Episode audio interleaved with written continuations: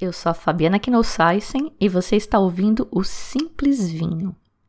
Esse é o sexto episódio de uma série sobre o Mosel e a Alemanha.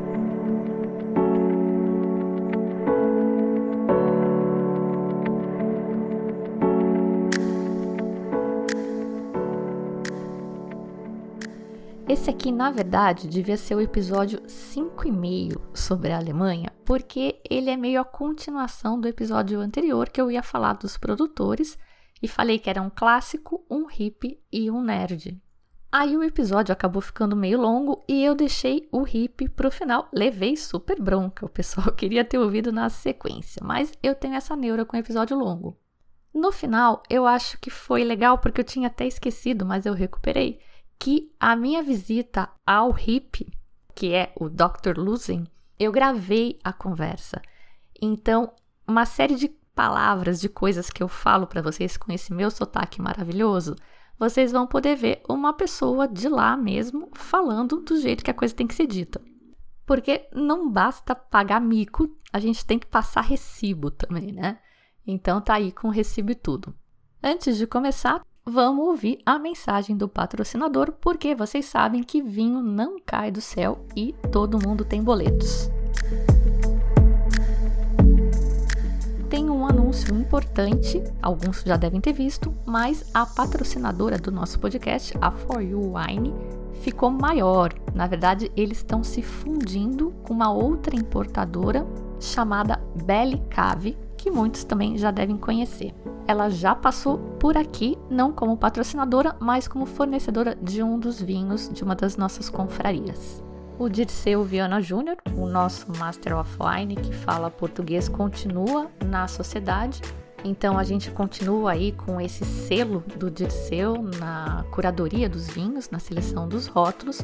A oferta aumenta, e a expectativa é que o nosso cupom continue valendo, agora também extensivo para os rótulos da Bellicave, mas precisamos aguardar a estruturação operacional dessa coisa. O anúncio da fusão aconteceu agora, recém, 22 de novembro, esta semana. No site da For You, nada muda, cupom continua valendo, tudo igual. Os ouvintes do podcast contam com um desconto de 15% usando o cupom SIMPLES4U número 4 e letra U, igual ao site deles, 4u.wine. Outro patrocinador que é novo por aqui é a Tábua, apaixonados por produtos artesanais movidos pela criação de experiências. Por meio de aromas e sabores, a Tábua cria seleções perfeitas para surpreender qualquer paladar. São queijos, geleias e embutidos de produtores de todo o Brasil. Além disso, a Tábua, junto com sommeliers parceiros, harmoniza esses produtos com vinhos do mundo todo, proporcionando uma verdadeira viagem de sabores e de conhecimento. Os ouvintes contam com desconto de 15% nos produtos da Tábua com o cupom Simples Vinho. E para você que quer oferecer uma degustação especial de final de ano na sua empresa, a Tábua também cria experiências gastronômicas artesanais para empresas, tanto presenciais quanto online. Para saber mais sobre as experiências corporativas, acesse atabua.com.br barra corporativo. E não se preocupem porque vai ter link para toda essa galera e os cupons e tudo mais no post deste episódio no site simplesvinho.com.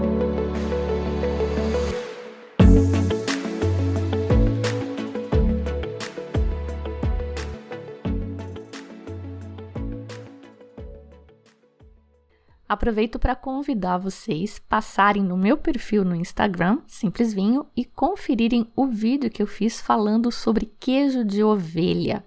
Eu nunca tinha provado queijo de ovelha e sequer estava no meu radar. Eu acho que eu pensava que queijo de ovelha e de cabra é tudo a mesma coisa, mas é muito diferente. Queijo de ovelha não tem aquele cheiro que o pessoal costuma não curtir no queijo de cabra. Eu adorei conhecer e para o pessoal do Clube A Tábua, eu harmonizei com vinhos tintos, mas eu acho que a harmonização dos deuses mesmo é com vinho laranja. Não botei o vinho laranja no clube porque vinho laranja é aquela coisa meio de ame ou odeie, né? É uma relação meio tensa. A gente precisa ser mais democrático, né? Quando faz essas harmonizações para mais gente. Mas quem curte um laranja, recomendo muito. Passa lá no perfil, então, no Instagram Simples Vinho, dá uma curtida, um like e quem sabe eu começo a aparecer para você mais.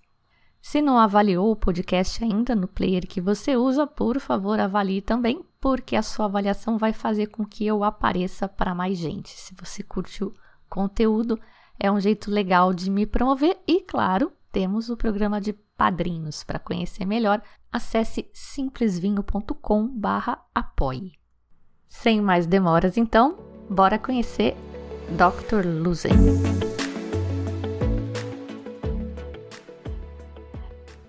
Ernest Luzen, o Ernie, como o pessoal costuma chamar, é uma figura, em muitos sentidos. Foi ele quem eu chamei de o hip da nossa turma de três produtores que eu estou apresentando, mas ele mesmo se apresenta como hip. Se apresentava, na verdade. Isso lá no começo, quando ele herdou a vinícola em 1987. A vinícola tinha sido construída pelo seu avô e estava agora nas mãos do seu pai. Mas o pai ficou doente, não podia mais cuidar dos negócios, aí a mãe reuniu os filhos e falou: vamos vender.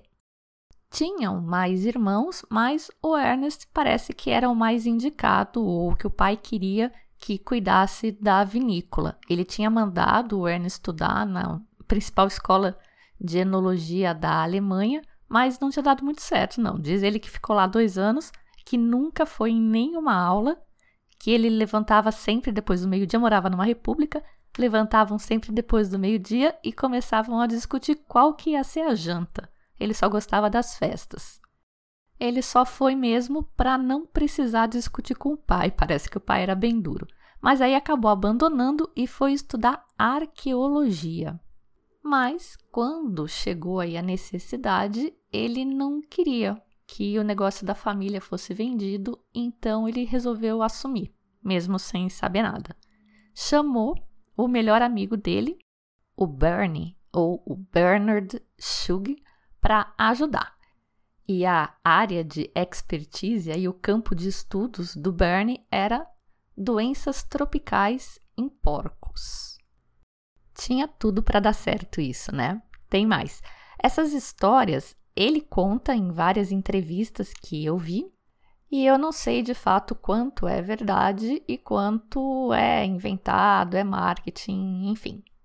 Mas Parece que, com todo esse vasto conhecimento sobre vinhos que eles não tinham, eles tinham algumas ideias bem definidas de como os vinhos tinham que ser feitos, que tinha que diminuir rendimentos e eles queriam fazer vinhos mais secos. O pessoal que trabalhava na vinícola não curtiu essas ideias, até porque disse que eles ia dar mais trabalho para eles, né? Iam ter que passar mais no, no campo, iam ter que podar mais, iam ter que ralear, enfim não curtiram a ideia e ameaçaram ir embora. E diz que o Bernie falou para ele: Deixa eles irem, é a sua chance de se livrar desses nazis. E era mesmo. Foi bastante conveniente para ele que o staff todo saísse, porque ele, na verdade, não tinha grana para pagar a rescisão se ele quisesse mandar os caras embora. E como os caras estavam rebeldes, não ia ter muito jogo ali entre eles. Só, né, que um estudante de arqueologia e o outro de doenças tropicais de porcos, eles não sabiam mexer no maquinário e, aliás, dizem eles que não sabiam nem aonde eram os vinhedos. Enfim, claro que eles sabiam quais eram, né? Tipo, Wellener Sonnenhur, Urziger Vorgarten, que são esses que a gente já viu. Só que os vinhedos são compartilhados e eles não sabiam quais as vinhas que eram as deles. E aí a estratégia adotada foi simples e brilhante, segundo ele conta, né? Eu não sei quanto disso é de fato verdade.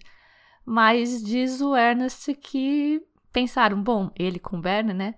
Vamos deixar todo mundo colher e o que sobrar deve ser nosso. E aí fizeram isso e fizeram uma marca com tinta branca em cada videira para saberem quais eram depois para voltar e fazer as podas e tudo mais. Só que até nisso eles deram sorte. Ele diz que aquele ano, né, 1987, foi um ano difícil, foi muito chuvoso, estava todo mundo correndo para colher logo as uvas e evitar a chuva. A deles ficou lá, né, no, nos pés, porque eles não sabiam de onde colher. Só que a chuva parou. E aí o tempo ficou seco, ficou bem ensolarado. E diz ele que, na média, 21% da produção daquele ano foi Pradcat, que é da, daquela uva é, pacificada. E para eles, 66% foi Pradcat. Eu acho a história toda um pouco fantástica demais, mas é engraçada e eu queria contar. Tudo nesse início aí dos trabalhos foi muito louco. E é nessa parte da história que ele diz que eles eram hips, hips das antigas, ele e o Bernie. Aí eles conheceram esse outro cara de Tonga e diz que o cara era muito bom em logística. O cara estava então na Alemanha fazendo faculdade, tudo pago pela Alemanha, supostamente para desenvolver, ajudar, apoiar o desenvolvimento de Tonga. Mas lá em Tonga, ele era meio chegado do rei e organizava as festinhas de arromba do rei e começou a organizar as festinhas ali para eles. Diz que era então tipo uma extensão da faculdade. As portas estavam sempre abertas, a casa estava sempre cheia de gente o Ernest conta que ele chegou uma vez em casa, tipo, quatro da manhã, e tentou achar uma cama em algum dos 18 quartos da casa e não conseguiu, estava toda tomada. Eram amigos dos amigos dos amigos dos amigos, e sempre tinha cama, sempre tinha bebida e sempre tinha festa. Ele diz que ele não conhecia a maior parte das pessoas, mas que ele estava tentando arrumar clientes, enfim, porque o negócio deles é, enquanto estava com o pai, era todo voltado para os Estados Unidos, ele não tinha clientes na Alemanha. E aí ele fazia essas festinhas, chamava o povo para tentar arrumar cliente lá. E isso persistiu até 1992, que diz que foi quando ele conheceu a esposa dele e ela falou: não, todo mundo fora, não quero mais saber disso. Botou ordem na casa lá e só sobrou o Bernie. E diz ainda que ela perguntou qual que é o lance desse cara. E ele falou: não, esse é o winemaker, né? É o meu enólogo. Aí ficou Ernie e Bernie só. E o Bernie tá lá até hoje. Ele diz que a grande vantagem dele é que tanto o avô quanto o pai nunca tiveram a vinícola como principal foco, era sempre tipo um hobby. E eles eram pão duros e eles não investiram. Então, tudo bem, o maquinário era velho, mas o maior custo, que é vinhedos, eles nunca investiram nos vinhedos. Então, as vinhas eram velhas, tinham mais de 50 anos já. E estavam nos melhores locais. Pense então em todos esses vinhedos Gran Cruz que a gente já falou. Urziger Vorgarten, Werner Sonnenhur, Bernekastelerley, Gracher Himmerreich e outros que eu ainda não tinha comentado, como Erdnener Pralt e Treppchen. Os vinhos são sempre fermentados com as leveduras espontâneas, né, leveduras naturais, fora a linha Dr. Ellie, que é com uvas compradas, não são uvas criadas por eles, é uma linha de entrada. Envelhecem em grandes fudres antigos e ele puxou também para o vinho mais seco, que era como o avô dele fazia os vinhos, e claro que faz os famosos off-dry e os vinhos doces típicos do Mosel. De forma geral, o pessoal considera que uh, o Ernest fez um grande trabalho aí em recolocar o Mosel e o Riesling do Mosel no mapa, fazer isso ficar cool de novo. A gente lembra das histórias aí todas dos podcasts passados que nos anos 1980 o Riesling estava em baixa, o Mosel estava em baixa, teve o escândalo do etileno glicol lá da adulteração dos vinhos e como eu falei, né, que os clientes da vinícola, os clientes que ele herdou era totalmente americanizado, ele não tinha clientes na própria Alemanha, eles exportavam tudo para os Estados Unidos e a balança comercial deu uma desequilibrada logo depois e o mercado evaporou. O dólar desvalorizou e o mercado sumiu. Aí ele teve que encontrar outros clientes e isso ajudou para que ele abrisse mais a cabeça, abrisse os horizontes também e conhecesse mais coisas. Ele conta que acabou ficando amigo do Stuart Pigot, que é o crítico de vinhos, que eu já falei na, nos episódios passados, e o cara acabou adotando ele, botou ele debaixo do braço, levou para a Inglaterra, apresentou para a galera toda, e essa galera abriu as adegas para ele, e ele teve acesso a borgonhas e vinhos que ele não conhecia antes. E ao mesmo tempo, isso fez ele perceber que eles tinham também lá no Mosel uma herança muito rica, tanto em termos de grandes vinhedos quanto de cultura do vinho que tinha que ser preservada. E o Pigot também apresentou ele para vários produtores. O Pigot não dirigia e diz que convenceu o Luzen a ser motorista dele durante uma visita na, na França e que ele conheceu muita gente, que ele aprendeu muita coisa. Entre elas, ele menciona Olivier Hambrecht, na Alsácia, que foi o primeiro cara que explicou para ele algumas técnicas como essa da prensagem dos cachos inteiros e que ninguém estava fazendo isso no Mosel naquela época, isso é no final dos anos 1980.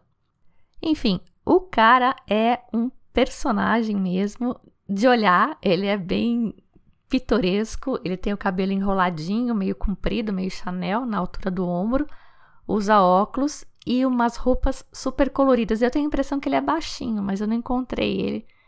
Não conheço pessoalmente, mas eu tenho a impressão pelas fotos que ele é baixinho e meio troncudinho também. É uma figura. E gravatas sempre coloridíssimas, todo mundo comenta. Eleito o Homem do Ano em 2005 pela revista Decanter. Ele atua também como consultor, que não é uma coisa muito usual para o pessoal do Mosel. Então, ele trabalha com a, os vinhos Wolf, que é em Faust, lá na, na Alemanha mesmo, e no Chateau San Michele, em Washington, nos Estados Unidos, onde além de fazer um trabalho para diminuir o açúcar residual nos vinhos que os americanos gostam, né, de um vinho mais adocicado, mas ele trabalhou para diminuir, que era um, uma meta da vida dele, trabalhar com Rieslings mais secos e também para convencer os caras a fazer um TBA, um Trockenbeerenauslese. A San Michele é uma vinícola de produção relativamente grande, eles são importantes no mercado da faixa de 10 dólares ali nos Estados Unidos. E eles estavam meio tensos, né, meio preocupados por não conhecer é, o, com o custo que seria essa produção do TBA, que tem as uvas colhidas grão a grão. E aí a produção ia ser super pequena e eles não sabiam como é que eles iam vender meia dúzia de garrafas de vinho. E o Ernest disse que falou para eles: Meu, não importa. O custo disso vai ser a mesma coisa que vocês pagam para fazer um anúncio numa dessas revistas, mas a repercussão vai ser muito maior. E dito e feito, né? Então, em 1999, o TBA deles conseguiu 97 pontos na Wine Spectator e em 2000 eles chegaram a 98 pontos, que era até então a maior nota que um vinho americano já tinha recebido. Muito bem, essa foi então a apresentação da Dr. Losing e do Ernest Losing e da turma toda ali do Bernie também. E agora vamos falar da minha visita e da degustação. A visita e degustação é feita na mansão onde o Ernest Losing mora até hoje, ali onde ele falou que eles davam aquelas festas, que ele chegava em casa e não conseguia arrumar nenhuma cama para dormir. É lá, não encontrei com ele, mas é lá, a casa é cheia de fotos e tem uma sala de degustações para eventos maiores no subsolo.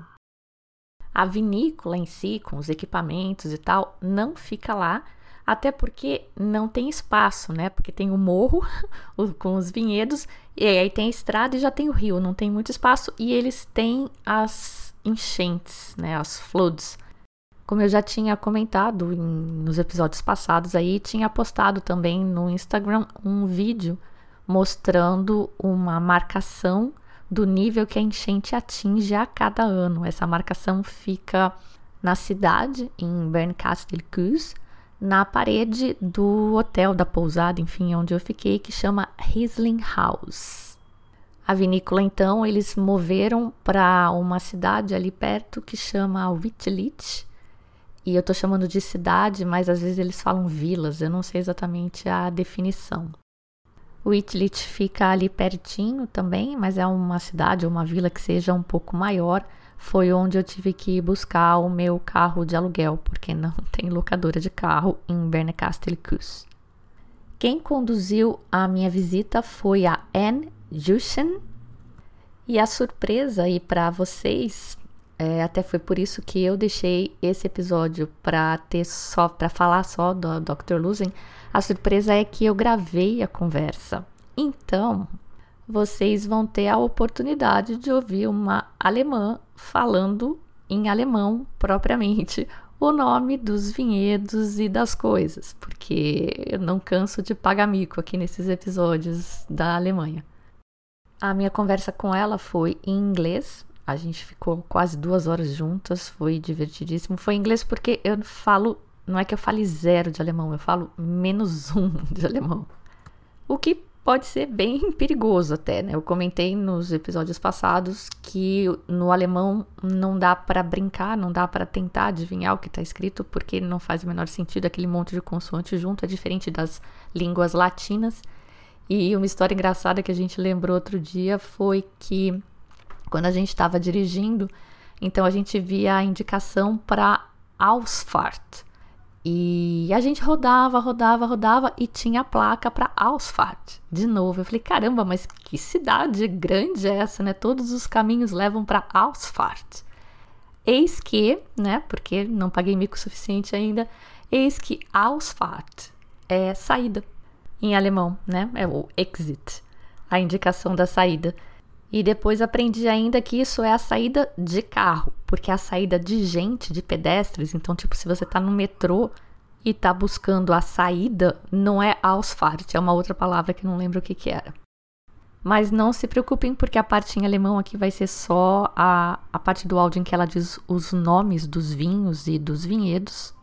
E a conversa toda em que ela explica sobre a filoxera que não chegou lá, que eles têm um monte de pé franco, as enchentes que dão ali ao redor da, da cidade, os desafios e os encantos de trabalhar com vinhos doces, que ela prefere chamar de frutados, porque tem muito preconceito com a palavra doce e ela acha que frutado realmente transmite melhor o que significa aquele vinho. E também uma autocrítica muito forte aos alemães que eu achei divertida, achei engraçada. Essa conversa vai estar tá disponível para os padrinhos apenas. Se você não é padrinho ou madrinha ainda, já sabe o que fazer. simplesvinho.com/apoie. A degustação que eu fiz na Dr. Luzen foi a primeira que eu fiz, está sendo a última que eu estou apresentando para vocês, mas foi a primeira que eu fiz lá. Isso foi ótimo, porque ela foi também a mais didática. Eles tiveram essa preocupação de introduzir as pessoas ao Mosel através do seu famoso solo de ardósia, a ardósia vermelha e a ardósia azul, e aquela manchinha minúscula de solo vulcânico que é o riolite vermelho e que compõe o vinhedo Urziger Wurgarten. Já falamos bastante dele por aqui.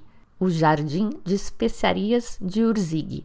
E eles tinham lá na degustação pedaços desses três solos. Tirei foto, inclusive, vou postar para vocês verem depois, mas os três primeiros vinhos que eu provei na degustação, então, são representantes de cada um desses solos, justamente para eu entender a diferença dos solos. Com vocês, então, a Anne e o primeiro vinho da minha degustação. Is our, we call it Rotschiefer.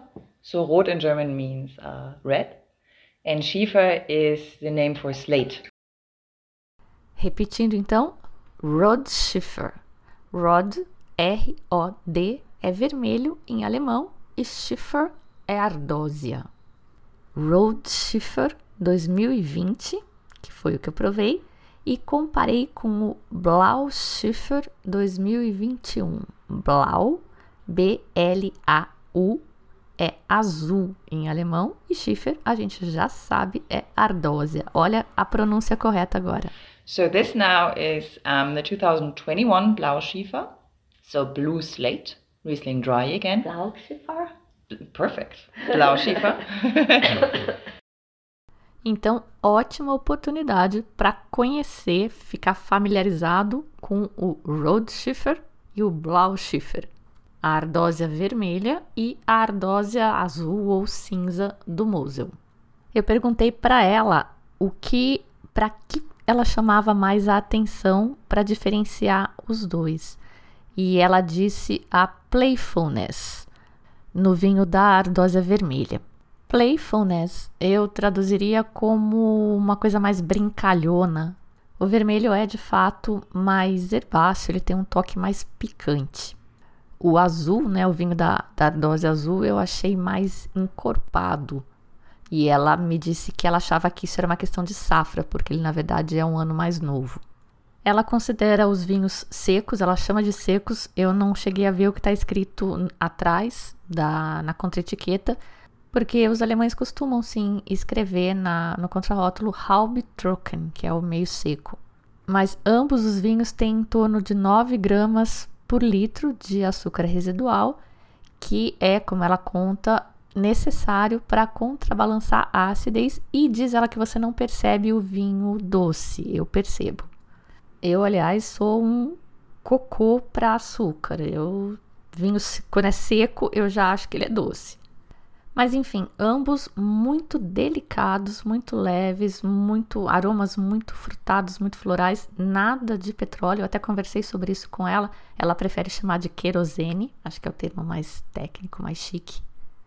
E ela disse que de fato isso era mais comum antigamente, mas está desaparecendo. Ela disse que conversou já com vários produtores perguntando o motivo disso, cada um tem uma resposta, mas não parece que não tem um veredito ainda sobre o tema.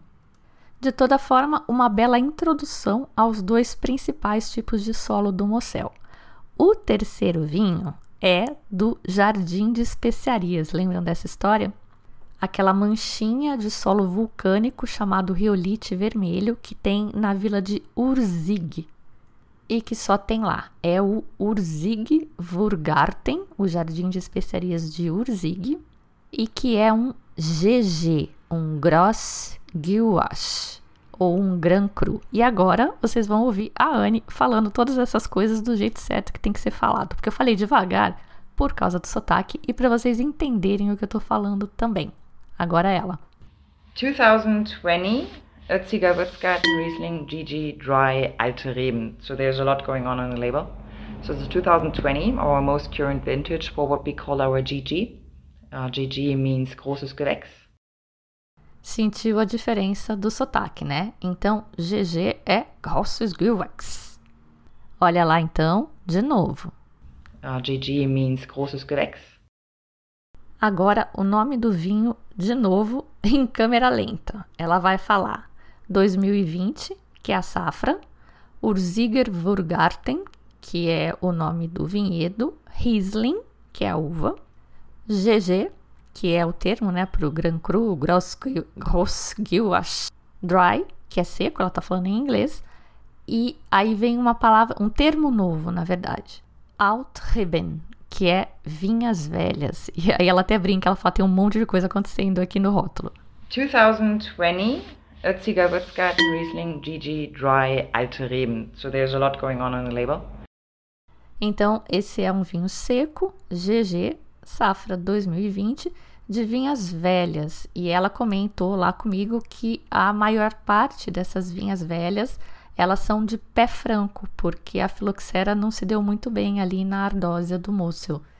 Então, eles, por lei, hoje, atualmente, são obrigados, se for plantar vinha nova, a plantar enxertada na vites americanas para se precaver da filoxera, mas o que sobrou, tá lá, sobrou, e eles usam as vinhas velhas. But this is mostly from uncrafted vines, this one. And the Ötziger Würzgarten is a Würzgarten. Ötzig is the name of the village, and Würzgarten is the one that we saw, um, with the Hollywood sign and mm-hmm. everything, because we love to copy Hollywood here. And Würzgarten translates to spicy garden. Botei então só mais uma vez para vocês ouvirem de novo e depois, se vocês quiserem, voltam e ouçam. Eu fiz isso várias vezes porque é, é difícil. É difícil a pronúncia, é difícil entender e é muito difícil reproduzir. Por isso que eu achei legal trazer aqui para vocês uma lemoa de verdade, de origem, como diz meu marido, falando propriamente como a coisa tem que ser dita. E aí ela faz uma dessas autocríticas dos alemães que eu achei muito engraçadas, que ela fez várias vezes, e eu deixei aí para vocês sentirem um gostinho aí do que foi essa conversa, que, como eu disse, vai estar tá disponível na íntegra para os padrinhos e madrinhas. Esse solo especial aí do Urziger Vorgarten, ele é vermelho e é meio poroso, tipo uma pedra pome, é bem leve. Então eu tirei a foto com as três garrafas dos três tipos de solo, a dose azul, a dose vermelha e o riolite vermelho eu postei lá no, no Instagram. É muito legal a experiência de, de vocês verem. E se ele é vermelho, é porque ele tem ferro, óxido de ferro, que dá essa cor. E aí eu provei três Urziger Wurgarten na sequência. Então foi esse GG seco, depois um Cabinet, que é ele tem um dulçor a Anne até brinca que esse é o vinho do conforto, né? Feels like home, ela fala. E que é o, tipicamente o primeiro vinho que todo adolescente rouba da adega dos pais, porque normalmente todas as famílias têm algumas caixas disso, elas não vão sentir falta, não é um vinho tão caro também não é tão barato. E por ter essa, esse teor mais doce, também costuma agradar mais o pessoal que está começando a aprender a beber e dá uma ressaca mais braba também, né? A gente precisa falar. E depois desse, eu tomei um terceiro Zigervurgarten Spatlise, que é o colheita tardia, né? Um degrau acima na escala de doçura dos Pradkat. Para mim, era tudo muito novo. E de fato, você, não sei se é um pouco de sugestão aí, né? Mas você sente uma picância que ela chama de herbal, um herbáceo, mas você sente uma coisa diferente nesse vinho. E ela fala que ela também não é muito boa de, de degustação, mas que ela acha que o Zigerburgarten é o vinhedo mais fácil de você captar numa degustação às cegas. Tem muita personalidade, tem esse, esse lance diferente. Eu não tenho muito o que falar dos vinhos, porque eles são deliciosos e vai subindo realmente né, no, no teor de escala. O Spatlis é uma coisa de louco. É, já é bastante doce, mas para ela, ela diz: eu posso tomar coisas muito. Vinho doce para mim é muito mais doce do que isso. Este vinho eu ainda uso com o, com o prato principal, com uma comida picante, asiática e tal. Então presta atenção agora, última participação da Anne no podcast. Ela vai falar Spatlis e ela vai falar Pradicat, mais para Pradicat, alguma coisa assim. Que eu juro para vocês que se eu não soubesse que era isso que ela estava falando, eu jamais teria entendido. Mas presta atenção. So now, um, for this one, Spätlese, um, is the next step in the quality system. It translates to late harvest. Conseguiu captar o Pradcat que ela falou ali no meio? Tenso, né? Mas enfim, então provei esse Spatlise, que era Urzigerwurgarten também. E por final, no final, provei um Eiswein, que não vou nem botar aqui porque ela não falou em alemão, ou se ela falou, não percebi. porque pareceu Eiswein, em, em alemão é Eiswein, né? Mas não, ela não falou Eiswein, não, falou Eiswein só. E ela contou uma história engraçada que o marido de uma amiga minha lá no Uruguai, que era alemão, quando eu aprendi do Eiswein, eu achei maravilhoso aquilo, né? Um vinho de outro mundo, de uvas congeladas e tal. E eu comentei com ele ele falou assim: Ah, esse é um vinho que a gente dá para quem a gente não gosta. É um vinho de dar de Natal. Acho que talvez um vinho de gente mais velha, foi o que ele quis dizer.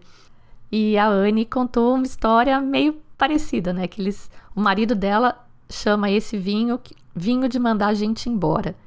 Que é quando você tem gente em casa para jantar alguma coisa, a hora que você abre o Ice Wine. É para o povo saber que é a última rodada da noite e daí cada um pega suas coisas e vai para casa. E aí tem a história do Ice Wine, que eu já contei para vocês num episódio lá dos primórdios, né, no Doces e Divinos, mas que vou contar aqui de novo rapidinho. O que, que é o Ice Wine? É uma, um vinho de uva congelada e deixar a uva para congelar é, é um investimento do produtor, é uma aposta, na verdade, porque ela pode chegar na temperatura exigida para cumprir a regra do ice wine ou não, e aí você perde a uva toda. E a Anne comenta também que era mais comum e agora está cada vez mais raro para eles conseguirem fazer um ice wine, que não é lucrativo e que eles fazem só por amor à tradição mesmo e essas histórias lindas que a gente adora. E o ice wine, então, ele é super doce porque a uva congela, ela é colhida congelada e ela é prensada congelada. Então, a água que compõe a uva, que deve ser uns 80% da uva, deve ser água, toda essa água está congelada e quando você prensa, você só extrai só as coisas que não estavam congeladas, os açúcares.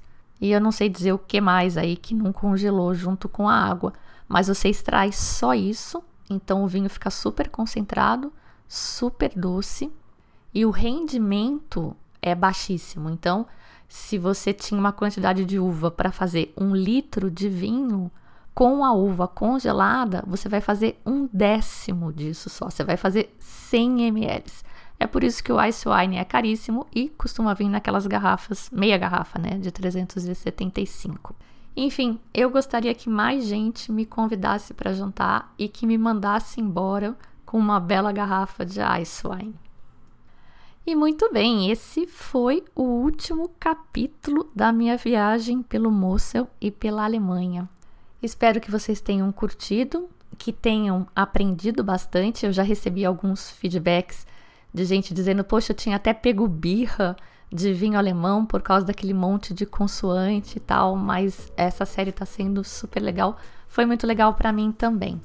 Espero que eu tenha divertido vocês com o meu acento germânico, mas agora acho que parei de pagar mico, pelo menos em sequência, assim, muito forte, só de vez em quando. Eu sou a Fabiana Knossaisen e vou ficando por aqui com um simples vinho. Tchim, tchim.